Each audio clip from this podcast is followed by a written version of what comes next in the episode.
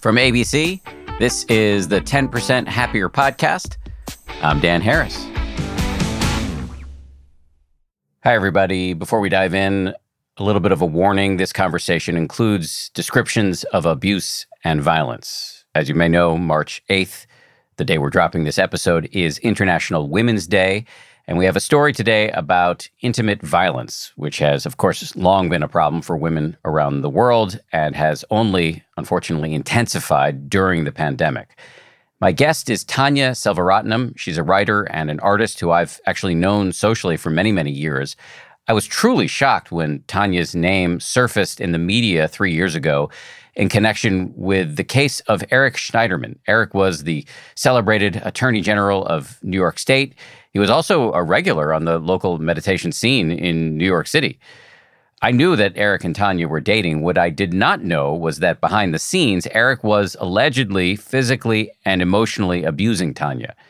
She has now come out with a book called Assume Nothing, which goes into searing detail about not only the alleged abuse, but also about how she ultimately flipped the script, regained her agency, helped bring her alleged abuser down and how she has subsequently healed in no small part through meditation and therapy. Before we dive in, I'd also like to provide a little bit more context about the allegations you're going to hear Tanya make. When the charges of abuse against New York Attorney General Eric Schneiderman by Tanya and three other women were first made public in the New Yorker magazine back in May of 2018, Schneiderman quickly resigned. In a statement at the time, he said, and I'm quoting here, serious allegations, which I strongly contest, have been made against me. He also said, and I'm quoting again here, while these allegations are unrelated to my professional conduct or the operations of my office, they will effectively prevent me from leading the office's work at this critical time. I therefore resign my office. There was then a six month investigation after which prosecutors declined to bring criminal charges against Schneiderman. In November of 2018, the DA assigned to the case by New York Governor Andrew Cuomo cited legal impediments, including statutes of limitation. But she also said, and I'm quoting again here, that she believed the women who shared their experiences with investigators. In response, Schneiderman said, I recognize that the district attorney's decision not to prosecute does not mean I have done nothing wrong. I accept full responsibility for my conduct in my relationships with my accusers and for the impact it had on them. One last thing to say here before we dive in, and that is that we did reach out to Eric Schneiderman and he declined to comment. Okay, having said all of that, let's dive in now with my friend Tanya Selvaratnam. Tanya, nice to see you. Thanks for coming on. Nice to see you too, Dan. Thanks for having me. It's a pleasure, even though it's a tough topic. Having said that, that it is a tough topic, let's dive right into the hard part first. Can you tell me a little bit about how you ended up in a relationship with Mr. Schneiderman? We met in 2016 at the Democratic National Convention. And when he first approached me, I was taken with how much attention he gave me. It felt too good to be true. It started out like a fairy tale. We had so much in common a commitment to progressive causes, an interest in spirituality and meditation. And we had both gone to Harvard. We had both studied Chinese. We had both spent time in China it was a very kind of nerdy flirtation. um, and then we got to know each other over the course of a couple of weeks. And then over time, the fairy tale turned into a nightmare. The darkness started to seep in. And I went through the stages that are common for other people who get entangled in abusive relationships it starts with the controlling behavior, the isolation, the manipulation, the gaslighting. I wasn't prepared for when my path would intersect with an abuser. I wasn't prepared for the gaslighting and manipulation. And then it started to feel like I was in hell. It got worse, especially after the election in 2016 and then the inauguration in early 2017. There was an increasing national spotlight on him. He was more stressed out, he was more depressed, and his drinking was increasing. The physical violence that happened in the sexual context was shocking. And for too long, I didn't tell people about it. I was ashamed, and also I was keeping his secret. I also believed him when he said that he was going to get help. I thought he could change. You, in my opinion, quite bravely go into a lot of detail about this in the book, which I, I recommend everybody read. In particular, I remember being really, you know, shocked by your description of the first instance of violence. Are you comfortable talking a little bit about that here? I've written about it, so yeah, I'm comfortable talking about it. It's hard to talk about, it's embarrassing to talk about, but I also feel that by being candid about these micro details of what happens in abusive relationship gives a window for people to understand more and also for other victims and survivors to connect more. So when he first slapped me across the face, during sex, it took me by surprise. No man had ever done that to me before. I had never been in an abusive relationship before. And it started out like he was testing me. And then it happens in the blink of an eye, and it happens at night. It's dark. You're naked. You're in a more vulnerable place. And then over time, the slaps got harder and were accompanied by demands. In addition to the slapping, there was the choking and the spitting. And as stinging as the physical abuse was the verbal abuse and the emotional abuse. So, one of the worst memories I have is how he referred to my scars. When we first started seeing each other, he would look at my scars like a badge of courage. I have scars from surgery for cancer that run down the length of my torso. Then over time, my scars were ugly to him, and he wanted me to get plastic surgery to remove them. He also wanted me to get a boob job and he was criticizing my hair. And he always made me feel like I was doing something wrong.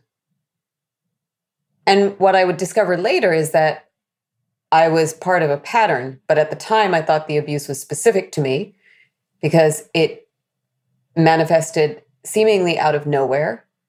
And also, I was duped because he surrounded himself with feminists.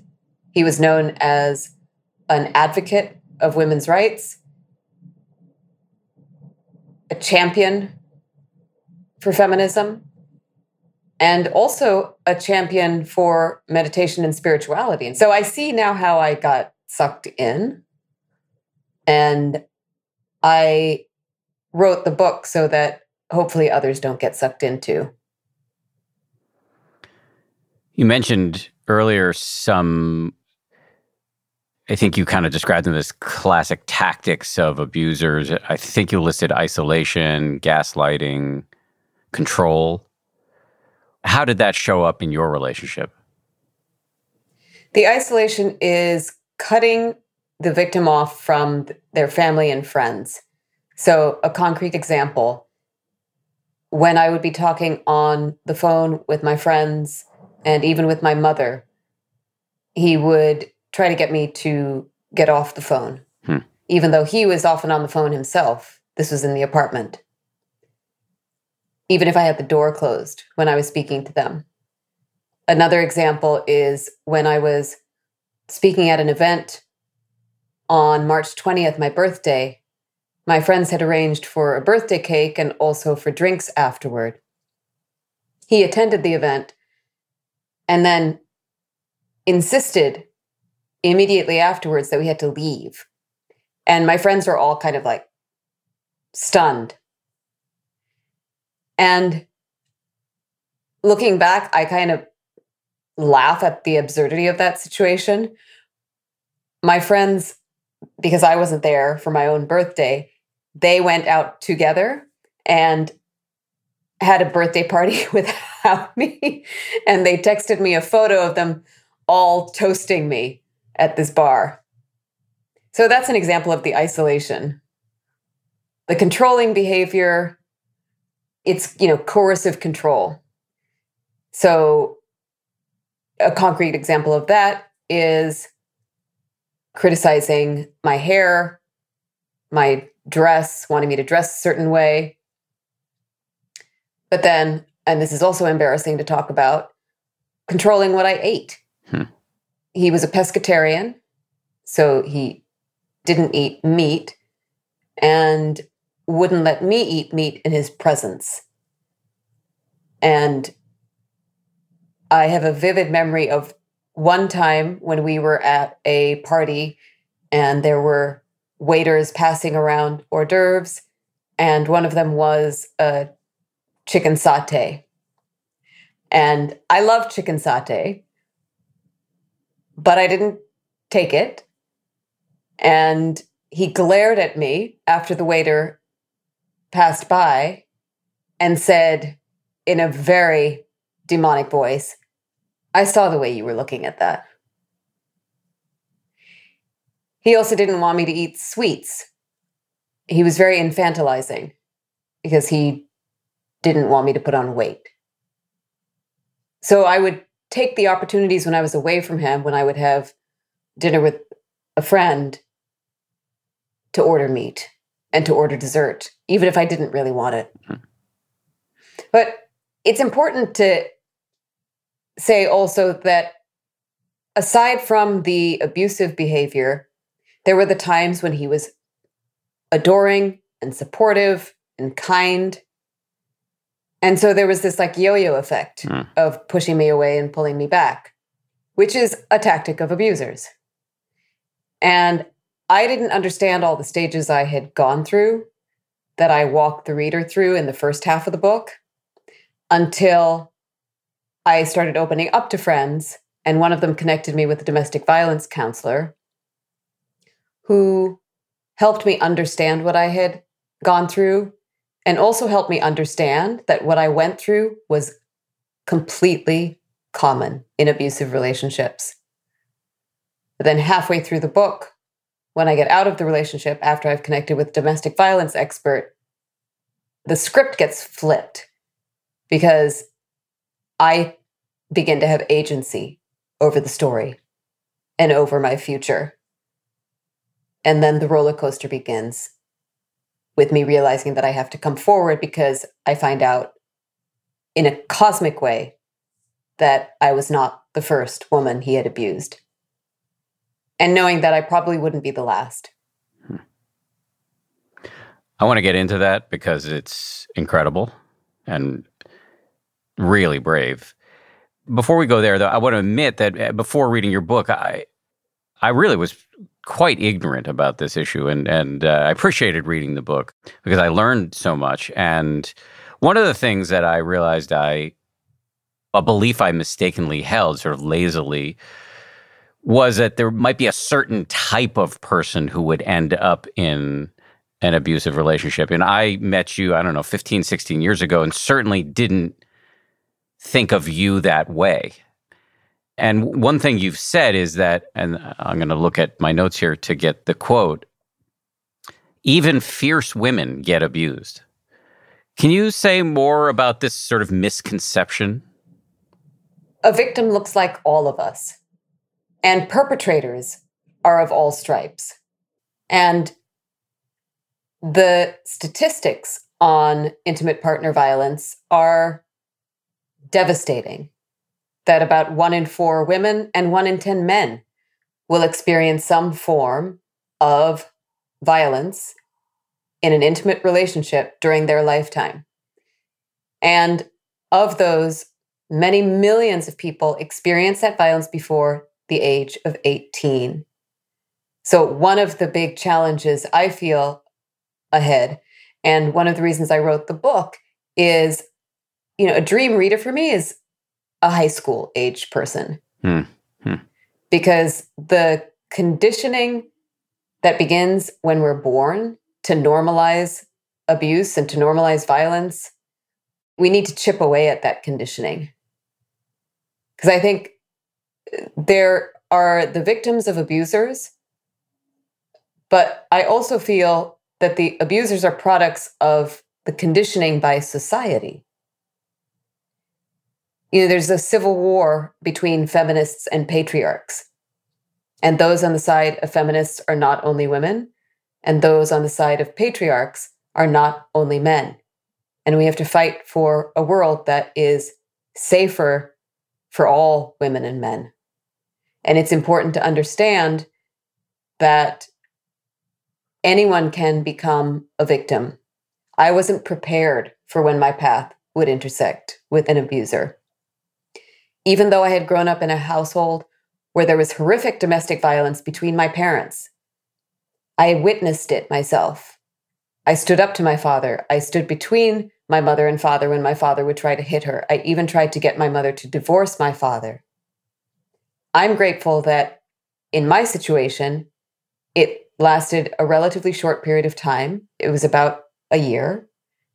My mother endured domestic violence for decades, and so many women don't have the support network that I was fortunate to have to help me get out and to surround me with love and comfort and strength.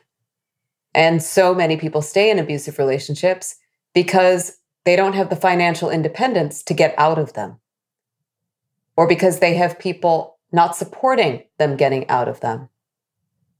So I also wrote the book for people who might know loved ones in abusive relationships to potentially be a lifeline to those people. I mean, it's unfortunately timely right now, and I'm sure you'll be able to educate me on this. But as I understand it, the numbers around domestic violence are going up in the pandemic. The pandemic has amplified the urgency of the domestic violence crisis. In the early months of lockdown, the United Nations Population Fund had estimated that there would be a 20% increase in domestic violence incidences, and that was proven to be true in calls to hotlines. Victims were in lockdown with their abusers. They had fewer opportunities to get away and fewer opportunities to seek help and also for the children of these victims, they would now witness more the domestic violence in their home. So there's a lot of healing and recovery to do. The pandemic has had so many levels of mental health fallout, and domestic violence is one of them. Let's talk now about your own healing and recovery, and, and let's start with the the flipping of the script that happens in the second part of the book. How did you extricate yourself from this relationship? When I first opened up to a friend about the physical violence, she immediately said, You have to get out, and I want you to speak with somebody. A friend of hers who was a domestic violence expert. And I never looked back. It was like the scales fell off my eyes. And it was because a friend who's like my sister asked me tough questions. She could sense I was going through a hard time. Many friends sensed that I was going through a hard time as the months went by. One had said that I seemed subdued in the relationship, and I said, There's a lot going on. Hmm. Another one who said, Are you okay? I said, He's depressed. I'm trying to help him. So I was giving these kind of coded clues without giving details because once you give the details, you can't take them back. And if he were going to get help and change, I was holding out hope But this one friend asked, as I told her more about the drinking and the controlling behavior, and that things were rocky, she asked, Does he hit you? Those four words, Does he hit you? And because I would never lie to her, when she asked me a question, I'm going to answer it honestly. I said yes. And she asked me to describe it. And so that was the turning point for me. What happened next? Well, fortunately, at that time, I was very busy with work. I was traveling a lot for work. And I remember going to Los Angeles for a film shoot. And he tried to call me a couple of times, and each time with increasing urgency, three times in 24 hours. And I was trying to drift as quietly as possible. And then I finally just emailed him saying, I'm traveling. He thought that we were going to have dinner that week. And that was mid September. And then after I was back in town, he continued to want to talk to me. It was around the time of Yom Kippur. He said he was going to do some atoning and then wanted to have a conversation. I was in constant contact with the domestic violence expert, and she just kept encouraging me not to think about him, to focus on myself, stay away, don't be alone with him anymore. And Eric and I arranged to have a phone call and the phone call I had been prepared for by the domestic violence expert who gave me possible scenarios. She's like, you know, he might break up with you. He might have gotten the hint. You might have to break up with him. Just do it quietly. Don't poke the bear. And I was at that time not angry, I was broken. He said in that phone call, It seems like you've been avoiding me. I said, Yeah, I just need time. And he said, Well, maybe we should go our separate ways. And I said, Yeah, I think that would be for the best. And he said, Really? And the domestic violence expert had told me to end the conversation as soon as possible and to make a plan with a friend for right afterwards so that I had a legitimate reason to just say, you know, I need to go. But then subsequent to that, many of my things were at his place. Hmm. We had essentially moved in together. He never stayed at my apartment. But the domestic violence expert said, Your things are not important. There'll be a time when you will be ready to get them. And to make sure that when you get them, you go with a friend and that he's not there.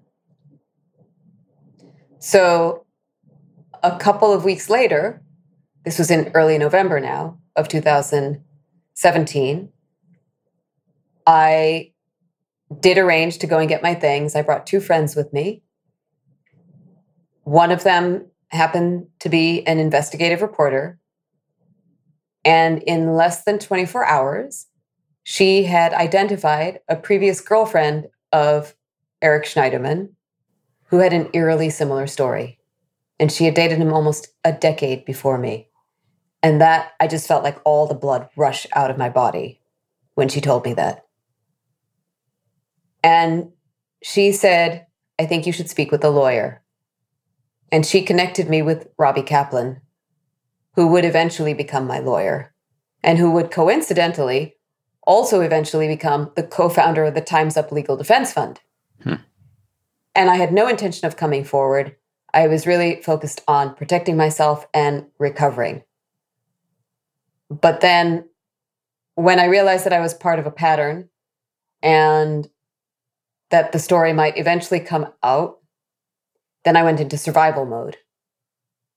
And part of what made me feel like the story could come out in some way, whether through my coming forward or or through other means, is because by a convergence that still overwhelms me, the Me Too movement began right then with the breaking of the Harvey Weinstein story. And I remember on the day that Ronan Farrow's story appeared in the New Yorker about Harvey Weinstein, which I believe was October 10th, Eric reached out to me saying, I want to continue to support your good work. These are not normal times. Almost simultaneously, the domestic violence expert also reached out to me. She wanted to have a phone call. She wanted to make sure I was okay because she read that Harvey Weinstein story and felt it would be triggering for me.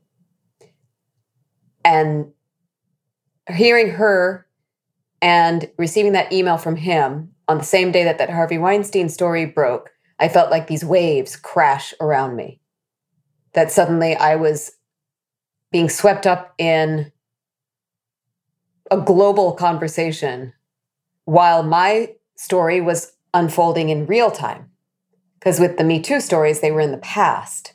Hmm. But I was experiencing a story in the present.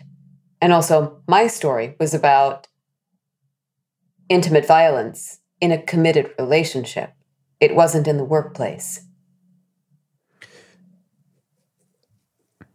Just going back a few minutes, you uh, really uh, pained me to hear you describe yourself as broken at one point. What have you done to heal yourself?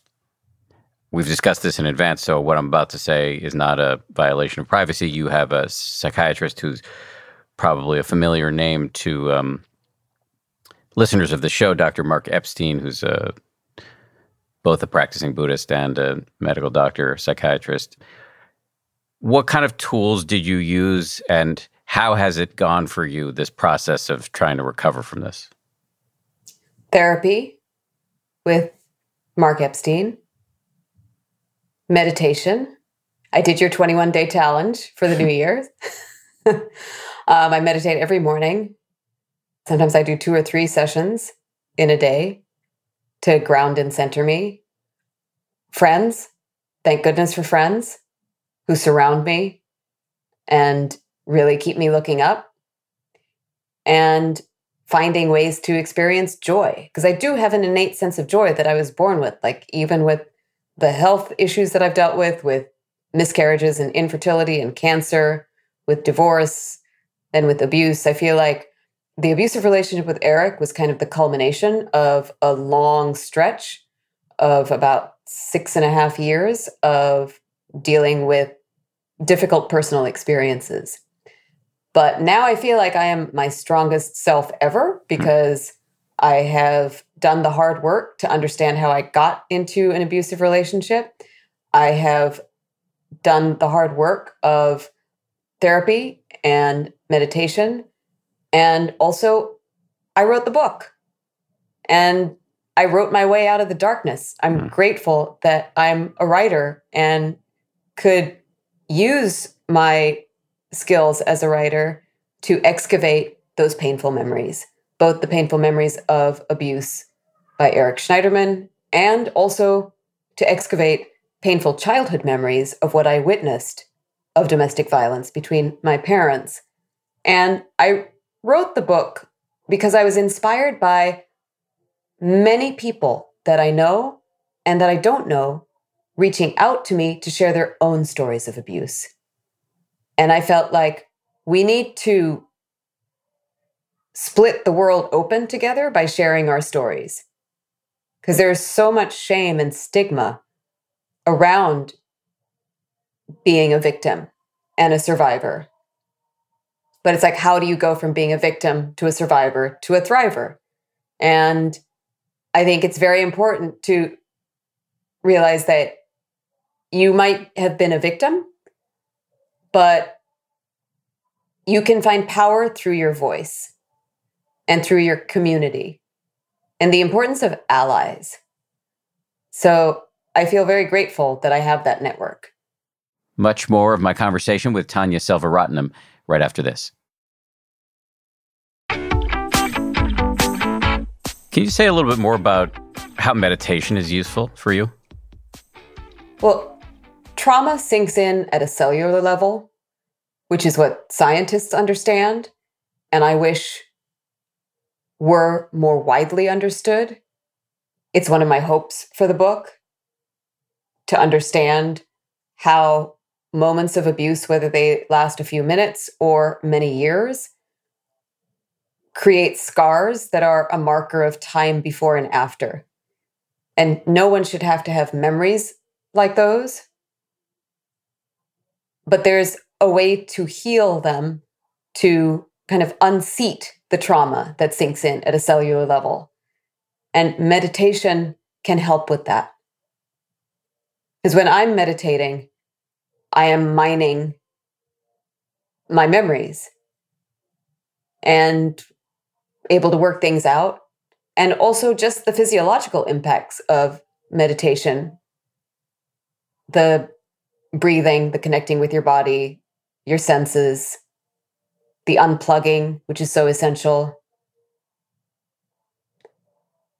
avoiding the noise, avoiding the chatter. So that's how meditation helps me. I'm interested in hearing more about uh, the mining of the memories. Let me take a guess at how it might work, and then you'll correct me. So you're sitting, feeling your breath coming in and going out, or whatever kind of meditation you're doing, whatever you've chosen as the object of your meditation. And then you might get ambushed by a horrifying memory and the meditative stance is to neither fight it nor feed it. You note it. Yes. Is that where the healing comes in? Just sort of the warm, non judgmental witnessing of your own trauma? Completely. Because you can take a long view of the painful experiences you've had and say, those were painful, but they don't define me. You note your experience. And also, I recognize that my experience is not unique to me. I am unique, but my experience was not unique. And it's one that is shared by multitudes. What role, if any, does anger play in your emotional landscape? Anger does not serve me. I was not angry with Eric because I I recognize how much he and other abusers are the products of their conditioning. I believe in redemption. I believe in restorative justice. The problem is that most abusers don't acknowledge the harm that they've done to other people and they don't do the work to stop being abusive. But there was one moment when I did feel anger at Eric long after I had gotten out of the relationship, which was last year, 2020, when a woman reached out to me out of the blue while I was working on the epilogue, the final chapter of the book. And a woman reached out by email to tell me that she had been abused by Eric after the New Yorker story had come out. When I received that email, I started shaking and I felt rage because he had made a statement after the conclusion of the criminal investigation that was launched after the New Yorker story came out. I participated in the criminal investigation because I believe in due process. I subjected myself to the legal process in the same way that I subjected myself to the journalistic process because I believe in investigating allegations. In this situation, because it was intimate violence in a committed relationship, it was a he said, she said situation. But in my story, there were multiple women interviewed independently of each other, very different from each other, who had eerily similar stories. Objectivity emerged. At the conclusion of the criminal investigation, Eric issued a statement that he apologized for the harm he had done and that he was getting help and would, had gone to rehab. So I felt anger finally last year. You said anger doesn't serve you. Now I'm just projecting purely. Because what else do I have? Um, well, you have a lot. well, I mean, I can empathize to the best of my ability, but of course, in some ways, I'm just kind of putting myself in your shoes, but I'm still putting myself in your shoes. And I just imagine that I would feel a lot of anger, whether I intellectually understood that it didn't serve me or not. And so I'm just wondering you understand that it doesn't serve you. So you find that it doesn't arise, or that when it does arise, you're able to surf it instead of giving into it? I think as somebody who is a shy child and an introvert, and also somebody who's very sensitive to the emotions of others, I try to put myself in other people's shoes as well. And when you're able to see both sides, even if it's somebody who's harmed you, I'm less likely to feel anger. And maybe this isn't the best strategic approach, but I prefer to drift and focus on myself and my healing and recovery rather than direct my energy at anger towards another person. I mean, that sounds incredibly wise. You've referenced a few times that you kind of made attempts to understand the conditioning that can lead somebody to become an abuser. Can you explain that? What have you learned about why and how men become abusers? My gut response is they're all watching the same porn that glorifies violence against women. And we need more female feminist directors of porn to unpack that porn that celebrates mutual pleasure and stops glorifying violence. Going to when we are born, patriarchal structures that perpetuate violence as a norm. We've seen that on so many levels in relationships, in the workplace, in schools, in government, violent words and violent acts and of course, social media, which allows for the proliferation of violent imagery and vitriolic language. We have to make peace more exciting than violence. Hmm. I don't know how to do that quite yet, but I hope my book helps. This goes to something in your book. It's an incredible education and an incredible story of intimate violence, but it's also sort of an, a societal indictment, and it's about how violent the overall society is. Am I articulating that correctly in your view? Mm-hmm. We've seen over the past year, because of the pandemic and the uprisings against racism, how ill we're just living in an ill society. How we need to elevate voices of peace and love and comfort. But the default has been to elevate the shiny objects, the clickbait, the sensational. And so we have a crisis of storytelling because I believe that storytelling helps shape public discourse and helps shape culture and helps shape conditioning and helps shape the way we behave with each other. You've said that you really want men to read this book. Mm. Why is that? Because I feel like, one, the book will help them too. It'll help them understand the impact that they have with violent behavior, and also to bring more allies into anti violence. Because we can't approach a safer and less violent world unless men and women are allied together in this fight. And when I said I feel like we are in a war between feminists and patriarchs, I believe that that is true. And I think the pandemic has provided an opening. It's like what Arundhati Roy has written about. The pandemic is a portal.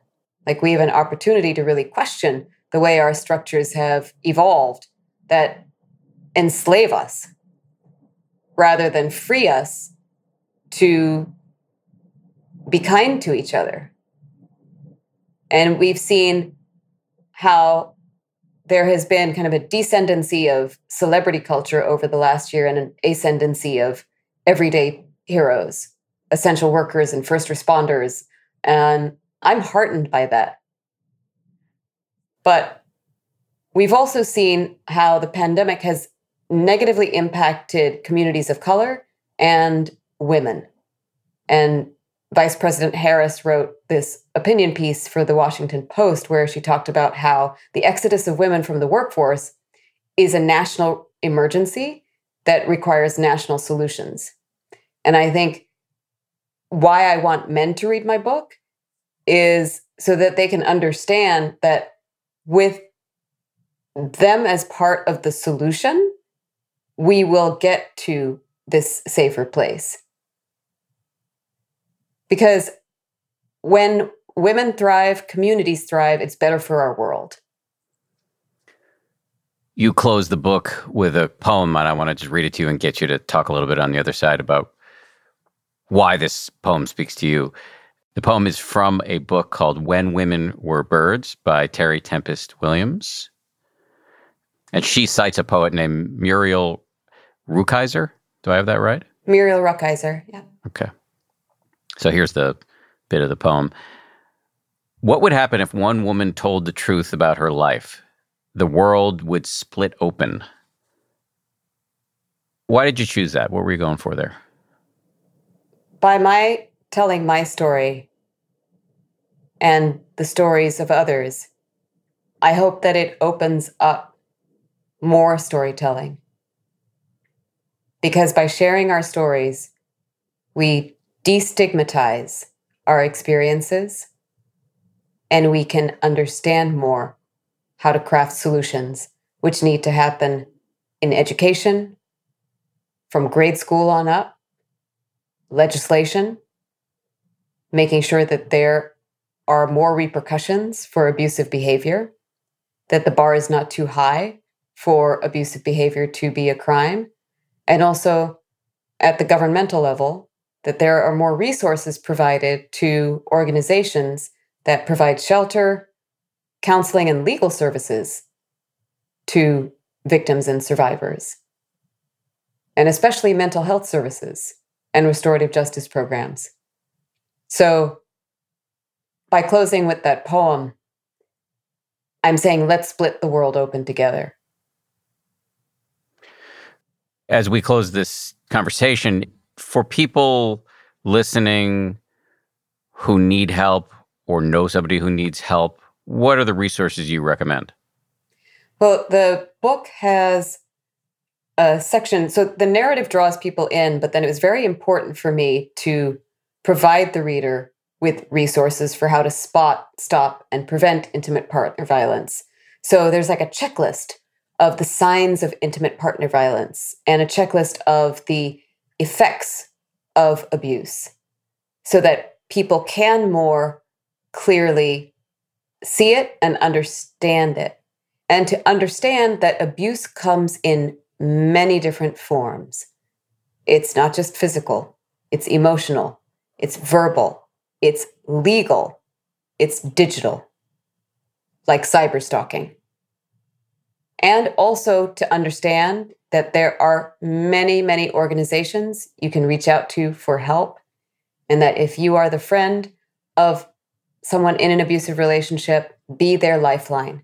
Ask them questions that elicit answers and make sure they understand that they are not alone and that they're not crazy.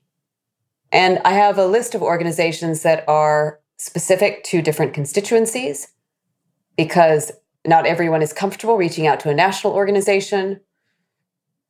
There are ones for indigenous communities, for Latinx communities, for Black communities. So it was very important for me to have different communities represented trans communities, the rates of domestic violence in trans community are staggering. And so that's my advice, you know, read the book and check out the resources at the end. Well, I have a lot of respect for what you're doing, and I think it's not only courageous, but also very generous. So thank you for doing it. And thanks for coming on the show to talk about it. Thank you so much, Dan. Thanks again to Tanya. Really appreciate her coming on. Uh, represents a uh, an extreme level of of courage, and uh, it's an important story. And I agree with her that uh, men should read this book. I got to shift gears just a little bit before we go here to make a, a quick business announcement here. Um, we are looking for a podcast marketer on this show. If you love this show, if you love marketing and building relationships, we would love to have you on this team to help us grow, uh, not only on this show, but also on future shows, which we plan to start launching this year. The URL for applying and learning more is 10%.com slash careers. I'll put a link to that in the show notes. Oh, actually, there is one more thing I do want to mention before I let you go. Uh, this is Women's History Month, and ABC News has launched a new podcast called In Plain Sight Lady Bird Johnson. A fascinating story about the former First Lady and her role in the Johnson administration. Highly recommend you go check this out. It's called In Plain Sight Lady Bird Johnson. We'll put a link in the show notes. This show is made by Samuel Johns, DJ Kashmir, Maria Wartell, and Jen Poyant with audio engineering by Ultraviolet Audio. As always, a big shout out to my ABC News friends, Ryan Kessler and Josh Cohan. We'll see you all on Wednesday with a fresh episode.